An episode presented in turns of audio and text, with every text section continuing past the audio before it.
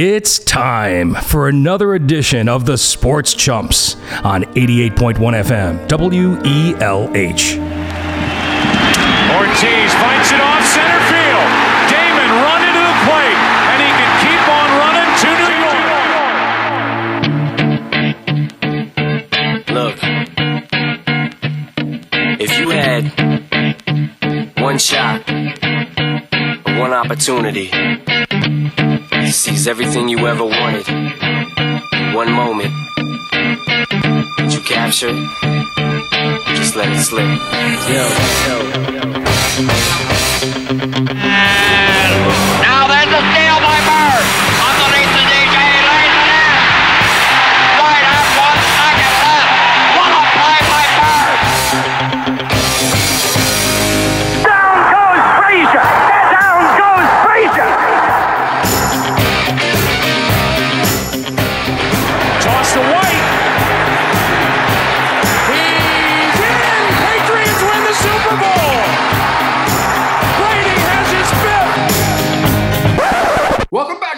Sports Chumps, episode 27, right here on 88.1 FM WELH Providence.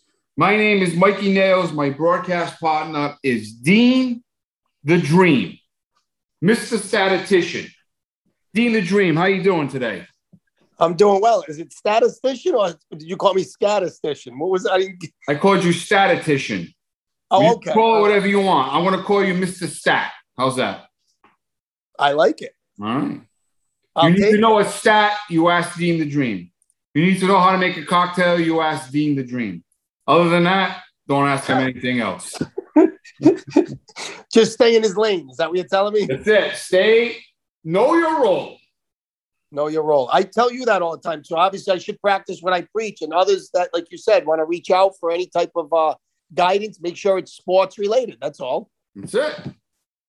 So we're right back at it. Episode 27. We're past the halfway year mark. It's incredible. 27 shows deep. We are on 88.1 FM WELH Providence. How's your week going? Um, I can't complain. Getting through it. You know, obviously the work week really begins tomorrow for me. Mhm. And uh, the, these are crazy times at the restaurant. It's it's just every day there's something, and there's you know you you you, can't get in there early enough to get prepped for a for a night like for, for the way that the next three days will go. But that's that's the time of year. This is where you make your bones. That's it. It's the holiday time. Uh, every all of us here at the Sports Chumps, all of us, when I say all of us, it's Dean the Dream and Mikey Nailz. We want to wish everybody out there a very uh, healthy and prosperous holiday and a very, very, very happy new year. I, I like it, Michael, and especially to our loyal listenership and the people that have supported us for these first now 27 weeks. Uh, uh, like you said, we're at the um, a little bit past the halfway mark of a full season. So things are growing here, and it wouldn't be possible without everybody who supported us on Facebook Live, Spotify, and the beat goes on, and they continue to. Uh, hopefully, the, the support continues to roll in as we build the brand here. That's it. So let's start. We're going to start with the NFL this week. Going to put a bow on week 14. We're going to do a little Patriot talk, a little deeper in to the NFL. What we're going to start this week with the Tampa Bay Buccaneers and the Buffalo Bills. It was an incredible game. The Buccaneers 33, Buffalo Bills 27. Brady saves the day once again. Once again, Brady does his thing in OT. Beautiful pass, 58 yards. The receiver walked right into the end zone like nobody was even there. Brady once again comes through. Like you always say, Dean the Dream always says this. If if if if the Buccaneers are behind and you give Brady a minute, he's winning the game without a doubt. Yeah, and of course, Michael, in this situation, it was a little different because they actually he can't control this. They didn't win the coin toss in overtime. Josh Allen wins the coin toss. So Buffalo gets the ball first. They were unable to score. So now the next score wins the game, whether it's a three spot or a six spot. And at that point, you're just saying to yourself, if you're Allen and you're on the sidelines, you're saying, uh, maybe we should have went for it on fourth down because again, as you you and I have been saying for the first 14 weeks of the season, you give Brady a window of opportunity, uh, he's going to get you. And like you said, beautiful pass over the middle to Breshad Perriman, who I think has four four catches on the season. The guy's been renting since he's been in the league. He's been on more more rosters. Forget about it. But he, Brady put him in a position to succeed. He took it down the sideline for the game winner. And if I'm not mistaken, Michael, that was Brady's 700 touchdown, and that's the one that they want to keep, and that one will end up in the uh, in the Hall of Fame in uh, in Canton, Ohio. You give Tom Brady a glimpse of daylight, and he's behind. He's winning the game, like you said. Uh, Perriman, guy went 58 yards, walked in there like nobody was even on him. It was, it was a combination yeah, of a good yeah. pass, and the guy just kept going. Yeah, once he got behind the Buffalo defense, Michael, it was all over. You could see it from about the 30 that he was that he was taking it to the house, and it was all she wrote. This game was crazy though, Michael. I mean, if you you know, obviously if you're sitting at home taking a week off as a Patriot fan, there's a lot of implications in this game. It's a big game for Buffalo. You're still going to watch Brady. There's a lot of reasons to want to watch this football game. You had it was a Sunday 425 tilt. And of course, you know, Brady and Tampa come out of the gate smoking in this one. And it looked like it was a tale of two halves because Tampa Bay looked like they dominated the first half. And of course, Josh Allen threw an awful, pathetic pick before halftime. I thought this was going to be a walkaway. But in the second half, they came up big. And um, he made a lot of big plays in the second half to get his team back in the game and put themselves in a position to get to overtime and give his team at least a chance to win the football game. Of course, not the result they were looking for on a week where they had just come off the Monday night loss to the Patriots, and now they're sitting at seven and six and in a little bit of trouble in the AFC East. This would have been a huge win for Buffalo. I mean, the look of disgust on Allen's face uh, when when the pass was made was if, if, if you saw the game and you saw the look of disgust on his face, it looked like he just wanted to go in the corner and cry. Like he just he he was just. Uh, um, well, again, again, Mike, again, Michael, if he's educated, which I believe he is, it doesn't take rocket science to figure out with once you gave the football back to Brady, that chances are, oh. yeah, I don't think you're putting the helmet back on. I think it's all she wrote. It's a game no. set match as Tom Brady takes his team to now 10 and 3 on the season. Tampa Bay's thinking about that number one seed in the NFC. And of course, Josh Allen and the Bills, they've got a soft schedule the rest of the way. They do have to travel to Foxborough the day after Christmas, but they've got their work cut out for them, at least in that game with the rest of their schedule being a little bit soft. I believe they have Cam Newton and the Carolina Panthers on Sunday, so things will soften up for Allen in uh, in Buffalo. But again, a tough, tough loss in overtime. Brady went 31 for 46, 363 yards, two touchdowns. Josh Allen, 36 for 54, 308 yards, two touchdowns, one interception. Yeah, Michael. The as I said, the aforementioned uh, pick that he threw before the half I hate to say it was flat out disgusting. He threw it up for grabs. It was an old Bledsoe pick. Throw, threw it off the back foot, threw it up for grabs. And that's when I started to question Allen. And I guess he's been playing with a bad foot or a bad ankle or something going on there. But um, he's a tough kid. I mean, he definitely tucked it in a few times in the second half and ran, put up some big numbers in the second half to bring his team back. But of course, as you mentioned, Brady earlier, Brady threw two touchdowns, one for the game winner to Perriman. And let's not forget the throw earlier in the game to Mike Evans, which he just threw it up top and let his uh, receiver go make a play. And I don't think anybody, any other quarterback in the history or current or anywhere would make that throw. He threw an absolute dot over the top of the defense to Mike Evans, who's starting to build a little bit of a Hall of Fame resume himself. It doesn't it doesn't hurt when you have Tom Brady as your quarterback. No, I'd have to say the running for MVP this year, Josh Allen's kind of out of it now. They really needed that win to do anything. They needed the win. That was a, I, I believe that was a must win. I don't know if you agree with that. I mean, the, the confidence is gone. Yeah, yeah, I, I, do agree with you, and I believe my, my terminology would just be like that. You're saying they needed that win. They needed a signature win, Michael, and that was it. And especially coming off Monday Night Football, where you know they've been ostracized for losing to a Patriot team that was basically saying, "We're not going to throw the ball. We're just going to line it up. We're going we're telling you we're going to run the ball, and we're, we're going to run the ball, and you're not going to be able to do anything about it, and you're going to lose a home game on Monday Night Football. So let's just say this: it's safe to say that it hasn't been a great 13 days for the Buffalo Bills. No, it's been awful. Josh Allen, he probably just wants the season to be over right now. I mean, and I can't blame him because I I had the guy in the running, like I said, for the MVP the beginning of the year, first couple of games, and it's, it's terrible that I- I'm not rooting for either team. I'm a Patriot fan, but they needed the win. We're going to end it at that. It's a loss Buffalo lost, and once again, Brady came through. We get a little glimpse of the tiny bit of sunlight, and it's over. Can't do that with him. No, especially at home in front of his crowd. He's got his father. His parents made the trip from California. They just, you know, they were waiting for touchdown, uh, touchdown throw number number 700. I mean, the guy's starting to shatter his own records now. He's not even breaking anyone else's records. He's just he's just shattering his own. He's just padding. He's just having a ball out there. And obviously, um, I think that the uh, Tampa Bay Buccaneers are now 21 and eight since the uh, since the signing of Tom Brady a year and a half ago. So I mean, the numbers don't lie that Brady has turned this franchise around, and um, a lot of people are, are rumbling around uh, around the football world saying it could be a Patriot uh, could be a Patriot Buccaneers Super Bowl. I think that's way overblown so far. I think the Patriots have a lot of work to do. Um, I definitely like Tampa's chances in the NFC, obviously. Yeah, that would be great to see Mac Jones and, and, Tom Brady, but I, I, still think it's a little far fetched. But we'll know in a couple of weeks. Uh, and of course, we got still put a we still got to put a bow on on you know the rest of last week. There's a lot of teams that are going to have something to say about that. Whether it's Rodgers in Green Bay, whether it's Kyler Murray and the Cardinals, a big win for Stafford on the road on Monday Night Football. We're going to get into all that, but there's there's other teams that believe that they still have a puncher's chance here. I don't think anybody's going to hand Brady anything. It's still going to be it's tough to repeat. So we'll see how that all plays out. Absolutely. You're listening to the Sports Chumps episode 27 on 88.1 FM WELH Providence. You can check out all of our podcasts up on our Spotify link on our website. Our website is the Sports dot com. You can email Mike Dean with any questions, concerns, or comments, or you could try and stump the dream. Email Mike. The email is the sports chumps at gmail com. Moving on, NFL scores. We're going to start with the Thursday night game. Dean the dream, you ready to run these scores down?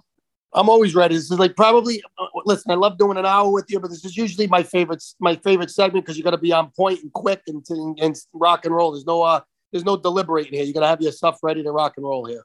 It said Vikings 36, Steelers 28, Big Ben did not. Yeah, and as I as I told you, Michael, Mike Zimmer is another coach that I think should be on the hot seat for Minnesota. I don't think he'll get fired during the season, but I think at the end of the year, it could be all she wrote for Mr. Zimmer. They're just not getting it done. Here's a game where even though they win this game and improve to six and seven, they had a huge lead in this game. They were up like 23 nothing at halftime, and Kirk Cousins decides to throw a couple of picks and play like the Kirk Cousins that we know.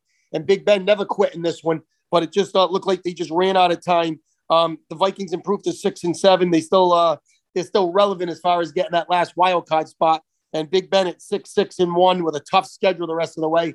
This could be the end of the line for for, for Roethlisberger. Yeah, I think it could be the end of the line. I think it's about time maybe he, he should wrap it up. I mean, that's just my opinion. What happened yeah. this year, this year on out, it's it, it's not going to be good for him. He's he's the way he plays his style of game. He's a big guy. He's aggressive. He's physical. It's it's over. Yeah, and, and you know, Michael, they picked Najee Harris in the first round at pick number 22. It looks like he's a franchise type running back. But the way you can find running backs these days, I don't want to say off the scrap heap, but they're easier to find than they are to find quarterbacks.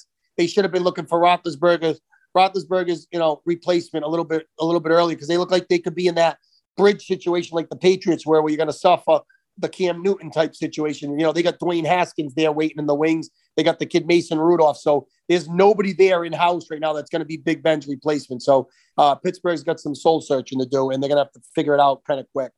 That's it. Moving on to the Sunday games Cleveland Browns 24, Ravens 22. Yeah, this was on defense. Uh, Myles Garrett talked some some smack, and he backed it up. I think with a uh, a pickup, picked up a fumble and returned it for a touchdown.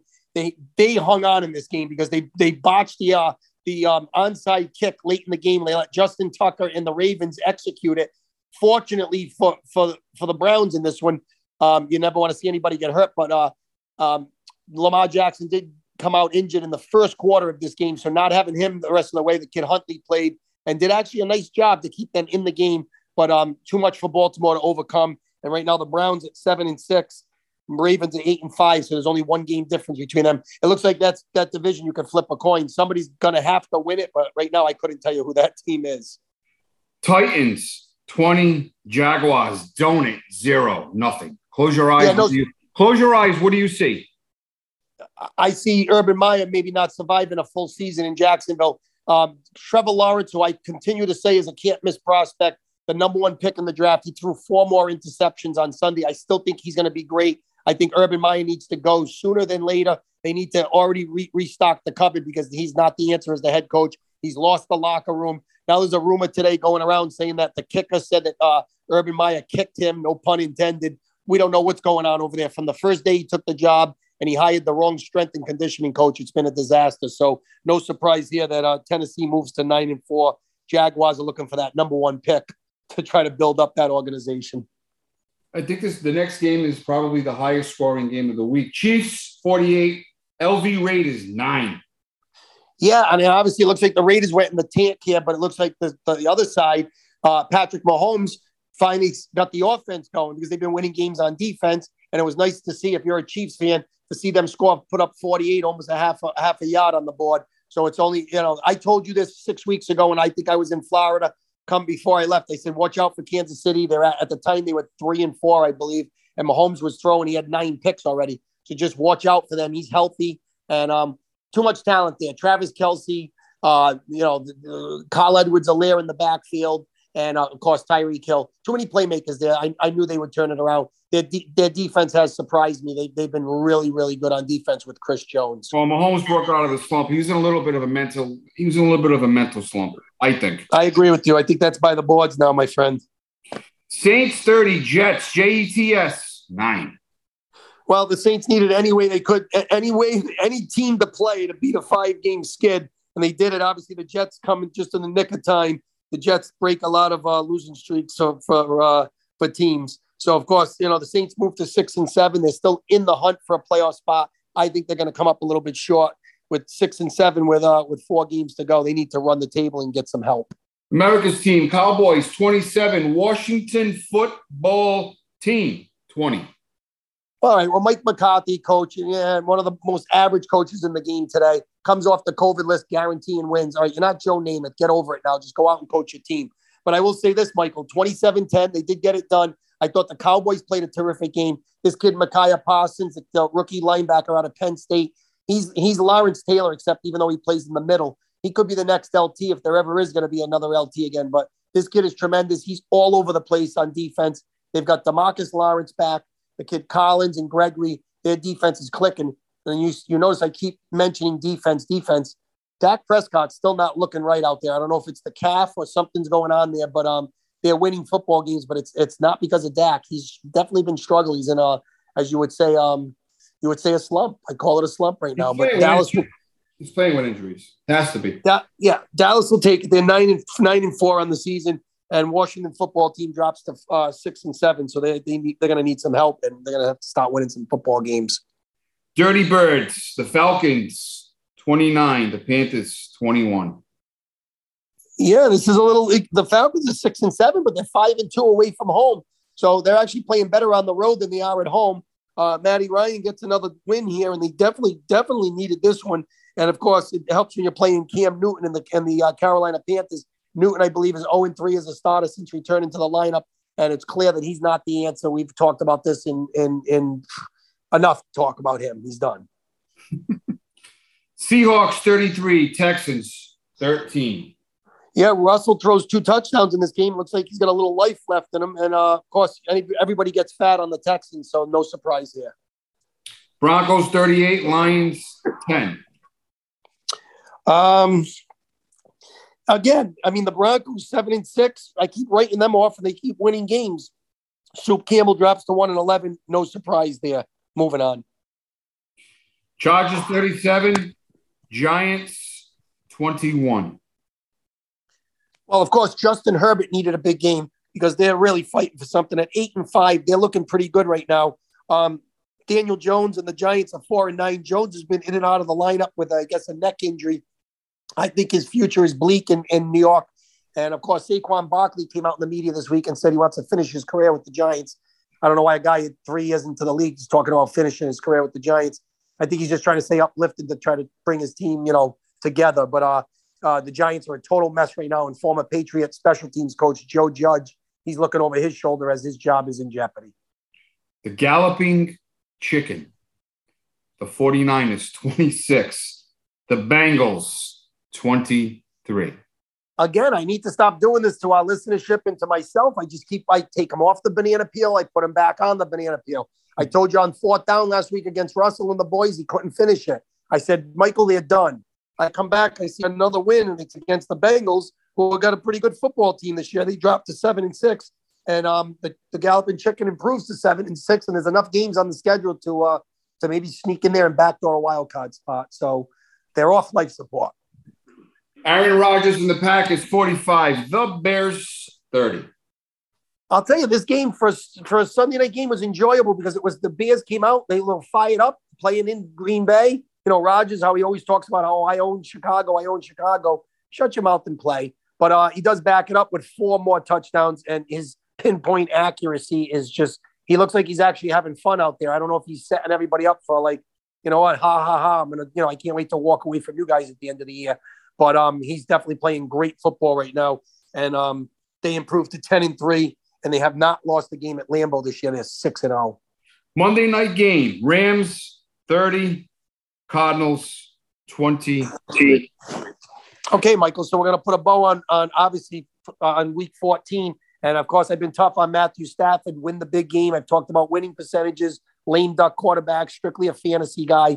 Got to give them some credit. This is a big win. And going into this game, Michael, they had COVID issues everywhere. Their tight end, the kid Higbee was out. Jalen Ramsey, they have, they're all everything.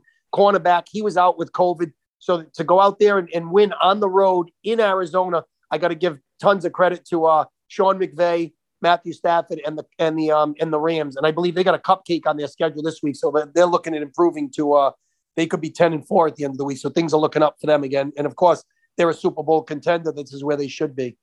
So we got a big game coming up. We got the Colts hosting the Patriots. Both teams had a bye. Both teams had a rest. Both teams had a break. Um, this is a very important game coming up. I believe for the Patriots. I don't know if you agree with that. I mean, is it is it do or die for the Patriots? Is it do or die for the Colts? Colts are seven and six. Patriots are nine and four. It's a big game. Big player yeah. the game is going to be Jonathan Taylor. Yeah, I mean, if the if the Patriots are going to have a chance on the road to win a big game on the road in a hostile environment, the Colts Colts have been that team all year, Michael, where, you know, I, I kind of thought that they stunk earlier in the year. I thought they had talent on paper. I'm not a huge Carson Wentz guy, but I looked at the numbers 22 touchdowns and only five interceptions this year. I, I think he's had a nice bounce back season playing with Frank under Frank Reich, who had him in Philadelphia. So there's a connection there.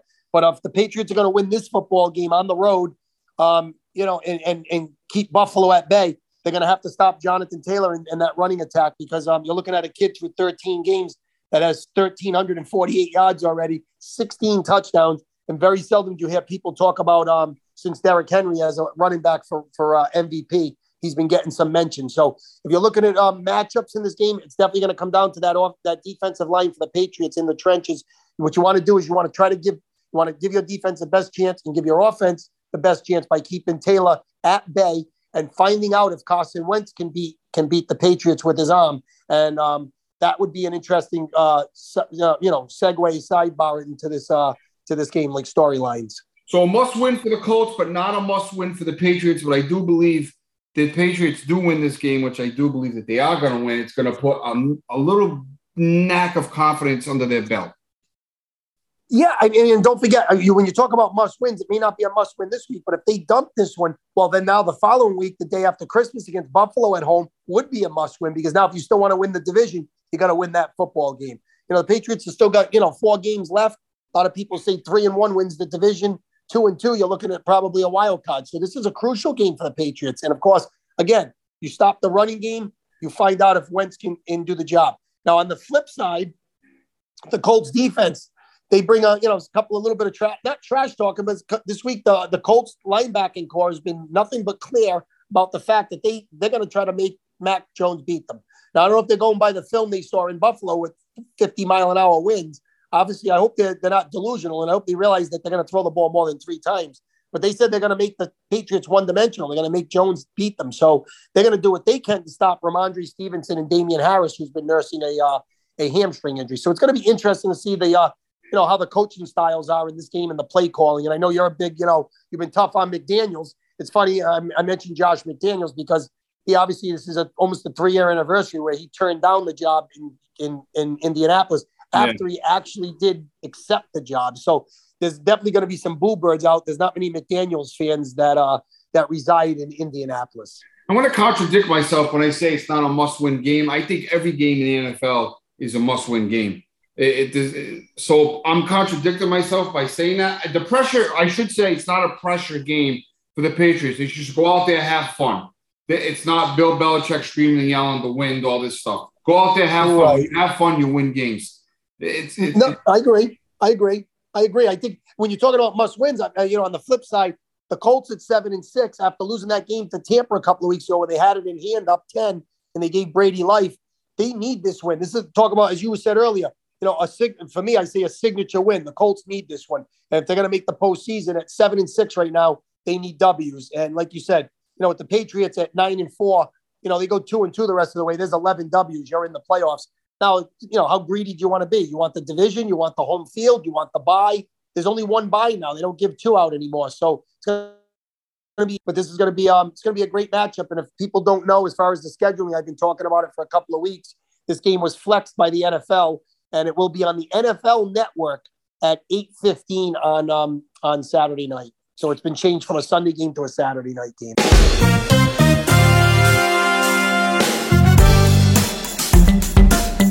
This is the injury report with Dean the Dream. Yeah, the injury report's uh, brought to you by Dean the Dream, and it's I hate to say it, it's sort of an injury slash COVID list because, um, of course, the first injury is Lamar Jackson. He do everything quarterback for the Baltimore Ravens. He came out in the first quarter of Sunday's game versus Cleveland, but his coach John Harbaugh continues to say he's going to play. He's tipping his hand, saying that um, it looks like it's somehow they're going to tape that ankle up and he's going to play against Green Bay on Sunday. So they got their hands full, not only to play Aaron Rodgers, but to have your quarterback. Let me ask you a question. Is that a high ankle sprain or a low ankle sprain? Because sometimes with the high ankle sprains, what happens is they, there's a little fracture in the shin and you don't want to, you get hit, it's over.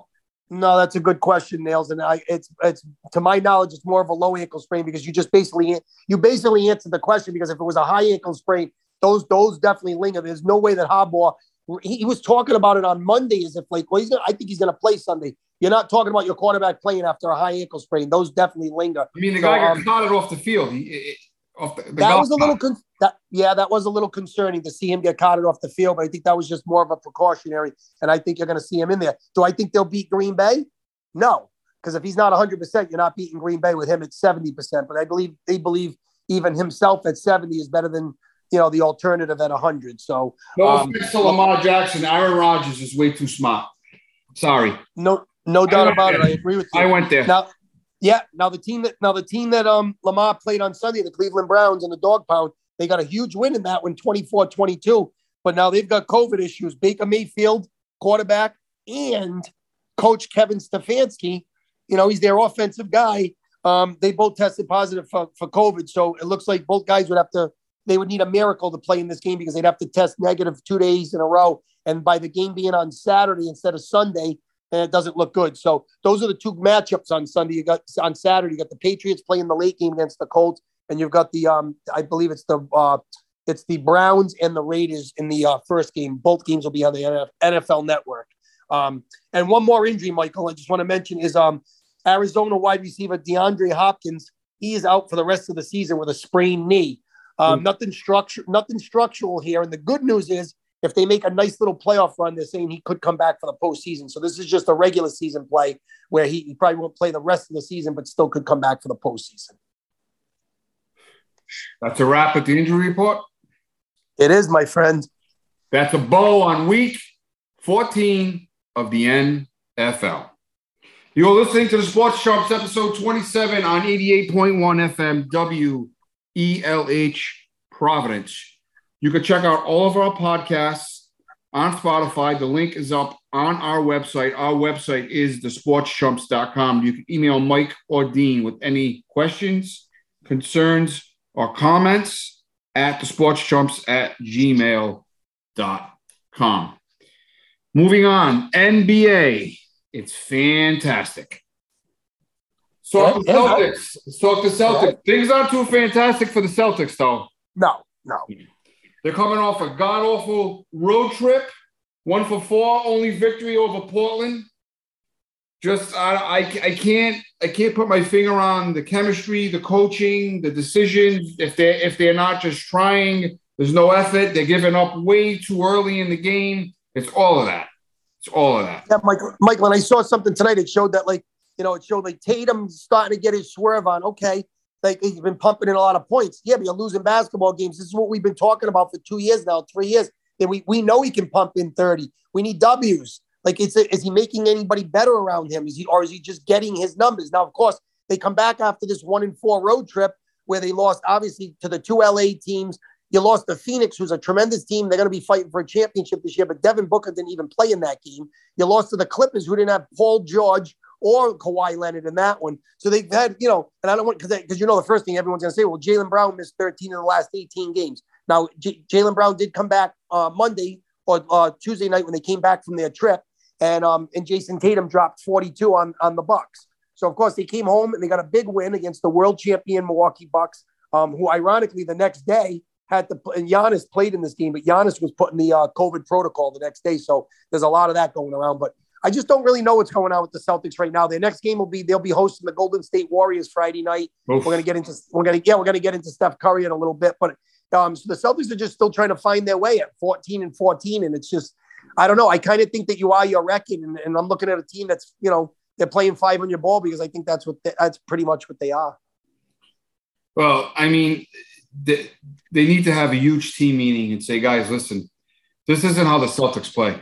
Red Auerbach, he's rolling over in his grave right now. Yeah, all right. First of all, not, I don't think three guys in that roster know who Bill Russell is, and I'm scared to even think that nobody knows who Larry Legend is. Because I think you would just like, I, I think you'd quit the show right now if I told you someone didn't know Bird is.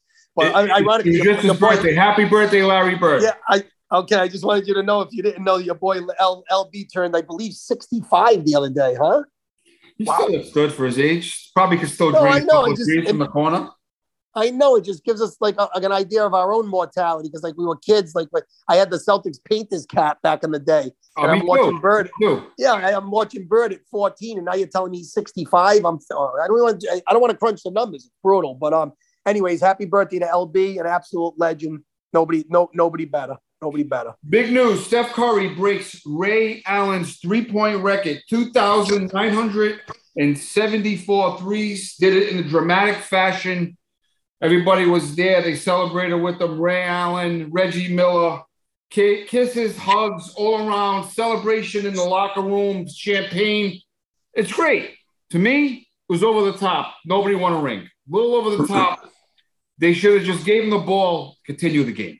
You guys went. They went all. I know they did it at Madison Square Garden. They do it. They do it at home. They did it at one of the biggest arenas in the world. All the styles were there. Spike Lee was on the ground trying to get all the angles with the camera. Stop. Stop. All right, yeah, no, Kobe I'm, I'm Bryant must that be like, what is going on? Kobe Bryant must be like, what is going on? God rest his soul. No, what I- are these guys doing? I get it. I get it. I get it, Michael. But um, it was it's still it was good for the league. The league needs a little pump. They need a little little juice. and- And and not to cut you off, but I am a Steph Curry fan. I think that he brought back the NBA. I like Yeah, LeBron. he- I'm not a fan of LeBron. He's one of the best. Yeah, I'm a Steph Curry fan, but they went over the top. It was over the top. It's too much. Michael, it's funny you mention it too, because I, I think that like as, as great of a night as it was, and to celebrate almost 3,000 threes in your career, and I believe he, like you said, he passed Ray Allen, he got the hug the whole night. I have to go look at the stats. I think he did it in. I think I'm scary to say this, but I think he's done it in like either five or eight less seasons than Allen did it. So like Allen, you know, Allen had the record, but it took him eight more years. So Curry, I mean, if he stays healthy or relatively healthy, Uh, say he um, say, say No one's going to break that record. What? No one's going to break that record if he keeps stay if he stays healthy. Oof, I'll tell you, it's just, like I said, it's scary that like he's got so much in front of him. I mean, if he's got two or three more prime seasons, I mean, at 33 now, I think he's 33, 34. He doesn't look like he's slowing down. He's had some injuries along the way, but um, it's a great story. What, what I wanted to ask you was, I don't think, and this is just my opinion. I think obviously you were celebrating the threes last night because that's what that's the record he broke. I don't think Steph gets enough credit for for the kind of player he is overall. I think you know No. maybe gambles a little, maybe gambles a little bit on defense. That's a lot of steals because he gambles. But I'm just saying the overall player, the his ability to dribble and put the ball on the floor, drive and dish, shoot with both hands, lefty and right. That has nothing to do with the three point arc. I I've think he's saying, under. I've I, I think he's he came in the league. I'm sorry to interrupt. Since he came in the league, he's one of the best ball handlers I've ever seen. He's up there with Isaiah. He's up there with all those players. Magic, Isaiah, Yeah. Allen Iverson. I'll, I'll go on. I'll put him against any ball handler. Yeah, I mean, th- there's another guy that's currently in the league, but he's not playing right now, and I'm not even mentioning his name because he's total swell. But I mean, when you talk about dribbling and someone you just, you, it's box office. You I'll mention his name, Ky- Kyrie Irving. Yeah, I mean, like, yeah, I mean, just watching guys dribble, but no, the way Steph's ability to keep his dribble alive, make, create for others, and just just do it all. He's just, he, he's. I think he's more than just a one trick pony. That's why he has three NBA championships already at the age of 33. And, and right now they're they're like 19 and seven. They're looking for more titles. So Fifty percent of the time, when he crosses half court, you just expect a horse shot, and you're like, it's not going in. And it's just always just boom in net. yeah, no, it's it's it's crazy. It's crazy to watch him do his thing, and it's just it's good for basketball. I do agree with you. Maybe it was like taking a little bit a little bit too far. I mean, over- was, Overall- overall- ridiculous. Overall a good night for the NBA. They need it. So let's, you know, if they want to do a little overkill, we'll give it to them. It was it was it was a lot of overkill. I mean, Oh, wow. pitches, hugs, kisses. Did you notice though? I don't know if you noticed this when he he, he was hugging he, he was hugging um Reggie Miller and you know they were they must be close friends. He wasn't doing all that with Ray Allen. Ray Allen gave him they would he t- was talking in his ear, gave him a hug, but it was short. And I, I don't know All if that was I'm not sure. Maybe I'm just noticing. Yeah. So you saw you you saw something I didn't see. You thought he was more affectionate towards one guy than the Yeah. other. I, I didn't pick- I didn't pick up on I didn't pick up on that. I just thought it's a lot of emotions, a lot to you know to process. I did notice something else, and I thought you're going to say that I'm nuts. But if you notice, his father was sitting like almost behind one of the baskets with like Yeah. his little posse, and the mother was up in the stands, and the parents just got they're going through a divorce. Divorce, yeah. Usually they'd be in the stands together. Not that that's any of our business, but I'm just saying I did notice that. So you picked up on something, and I picked up on something. I saw else. Just that. I saw that. Quick tidbit: Danny Ainge was hired by the U by Utah by the Utah Jazz as the CEO. That was brought that was brought to my attention by Dean the Dream, aka Mr. Stat.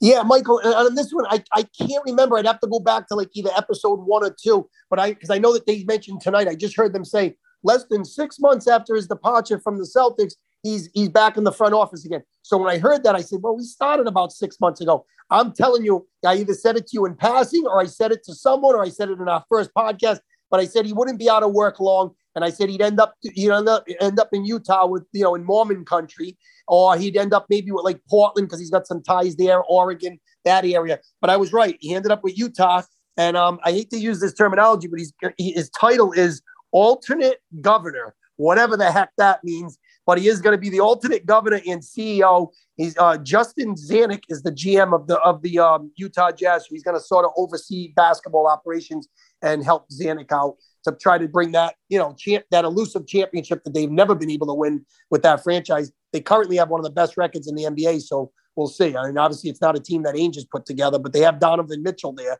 so there's definitely some talent to, to work around. Yeah, good luck to Danny Ainge. I always like Danny Ainge. I, I always have a lot of respect for him.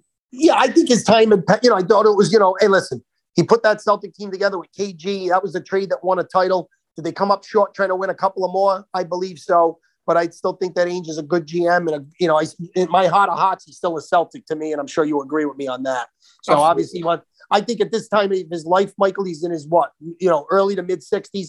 He's looking to want to be closer to home and still be in the game. So I think it's for travel purposes to stay closer to his own, to be closer to uh, you know, in that area where he where he sort of, you know, built his life going to bring, you know, being an all-American at BYU back in the 80s. So late 70s, early 80s. So good luck to Danny Ainge. I hope it works out for him there in Utah. At the end of the day, Danny Ainge bleeds the Boston green. It's just the way it is. Celtic green. That's it. Yeah. I mean, like if you and I were to sit there one day and just do like a speed round and say, uh, you mention a name, you throw a name out, you know, Kevin McHale, you're thinking Celtics. You're, you know, Danny Ainge, you're still saying Celtics. But wait a minute, he played for Portland and Phoenix, and I don't Yeah. care, Celtics. I like him with Phoenix. He was good with Phoenix. No, he was good with Thunder Dan and Barkley, and he was in the Yeah. finals, but, but you don't see him as a Phoenix Sun. No, no, no. So, well, like- we wish Danny all the luck in the world. I think his time had come and gone in Boston, and it's you know everybody needs Yeah, to he moved recharge, on. the, He moved on. recharge the batteries. He played golf for six months, and now he's got the itch again. So hopefully it works out for him. Sticking with the bouncing ball, the basketball, let's talk a little PC Friars. Friars beat Central Connecticut Saturday afternoon with a 68-53 victory to move to 10 and 1. The Big East play starts this Saturday against UConn. This is what it's all about. Abs- Those absolutely, other, Michael. those other games that they just played don't count. It's over. That season's over. We start the season Saturday. I agree with you, but right now, if you were in if you were in PC country, which we are, and you were around the buzz and hear the way people are talking because they're Yeah. ten and one, believe me, those games do matter because if they were if they were seven and four or six Oh. and five right now, everybody be saying, "Oh God, they're in trouble this year." But now because they're ten and one, people are going into the Big East with optimism and they have a little hop in their step. You know, the kid Al Durham, the transfer from Indiana, he's going to bring that that tough, tough attitude to to the Friar land and people are going to really start to see what he can do when you know when the dunk's full every night and you're playing. There's no cupcakes in the Big East play when you got a team other than DePaul, and they've been pretty good this year. These teams are tough. You're going to start out with UConn, a ranked team. Yes, they're not in the top 25 right now, but you're going to start with them on Saturday. So there's no easy there's no easy fights here. You're going to play 20 Big East games. You know, let you 10 and one. You're hoping for 10 games in the Big East. That'll get you to 20 and probably into March Madness. I shouldn't say that the uh, that the season that, that those t- ten games don't matter. What I should say is the first part of the season's over. Now we're moving on to the second part. There's a flourishing friar right now in the NBA that you weren't too big on, and his name is David Duke. Yeah, Michael, I got to be honest with you. You know, I, I was really tough on that move when he decided to go pro last year. Um, maybe it's going to work out for both sides because PC seems to be doing well. Not that, that that they're a better team without him, but opportunity for other guys. Maybe they play a little bit better chemistry without him. But things are definitely starting to work out for David at the NBA level. And this is why you have to have stick to itness because because you you get a situation where with all these these COVID outbreaks that just continue to happen, you never know when your number's going to get pu- called. And right now, him being on a ten, on a two way uh, contract between the the Brooklyn Nets and the G League, he goes back and forth. When your number gets punched, you got to be ready. You better you better be ready. And um, last night happened to be the call. He gets the call and ends up starting for the Brooklyn Nets, playing alongside Kevin Durant. So you know, no James Harden, no Kyrie Irving. They get a lot of guys out, but um, in a starting role, 38 minutes, he had a double double with 10 points and 13 rebounds and a crucial free throw at the end of um, overtime. They win the game 131 129 over the uh, Toronto Raptors. So, definitely a big day for David Duke. He made his NBA debut a week ago where he scored nine points. So, he's at a nine point and a 10 point game. So, contributions, you stay with it. I didn't like the move when he decided to go pro, but it looks like things are working out for him. And of course, you know, he's on Brooklyn, so you know he gets a chance to play on a team that's that's actually playing for something. It's uh, you know, it's a good right now. It's a good story. I got I got a question for you since I know you're a big Friar fan. You've attended plenty of games. Who is the last relevant Friar in the NBA that you could think of? Relevant. And I'm not saying someone that's relevant that made a difference. So you're saying at the at that at the NBA level, they made a difference on at that level. Yeah. You're saying. Yeah. Wow, Michael. I mean, that's a great, great question because I mean, there's been a lot of guys. PC's put a lot of guys in the NBA. They definitely have. Yeah, you know, so I'm right now off the top of my head, I would first inclination, I would obviously I would say Kris Dunn. But you know what? Dunn never could stay on the court, so he really didn't make an impact. No. Um, you know, there was there was um God, Bryce Cotton didn't last long in the NBA. He went overseas. I'd say the I'd say the the, the most impactful Friar. I'd have to say maybe Ryan Gomes with the Celtics a few years back, because even when he got traded in the big deal for um for for um with Al Jefferson, the deal that brought Kevin Garnett to the Celtics, you know, I, I would say Gomes because he had a pretty good career after that. He was double double guy, a double figure guy at least. Um, I don't know. I yeah, I'd go with him. Ryan Gomes works down the street at Harmony Hills. What does he do? He works down the street at Harmony Hills School. Are you serious? Yep.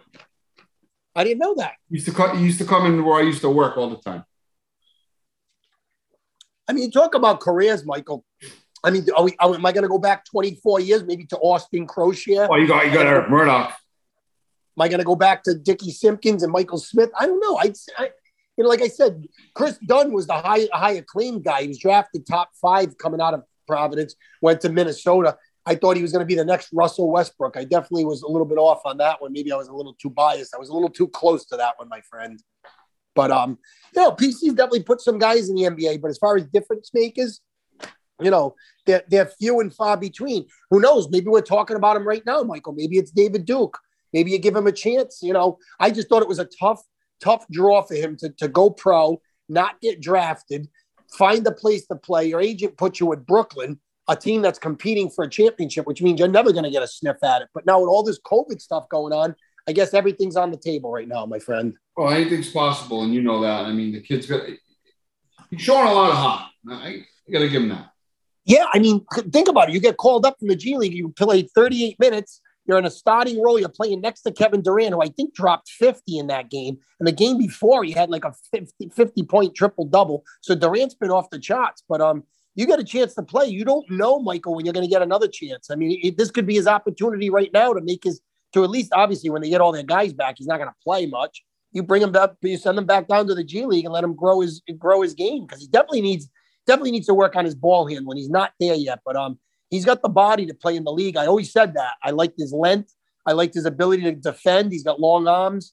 I, I think he could be a player. And you know, uh, I, I, I, I hope I was wrong about him because obviously it's looking pretty good the decision he made right now. If if he showcases his skills and they like what they see, he's going to stay. He's got to really be.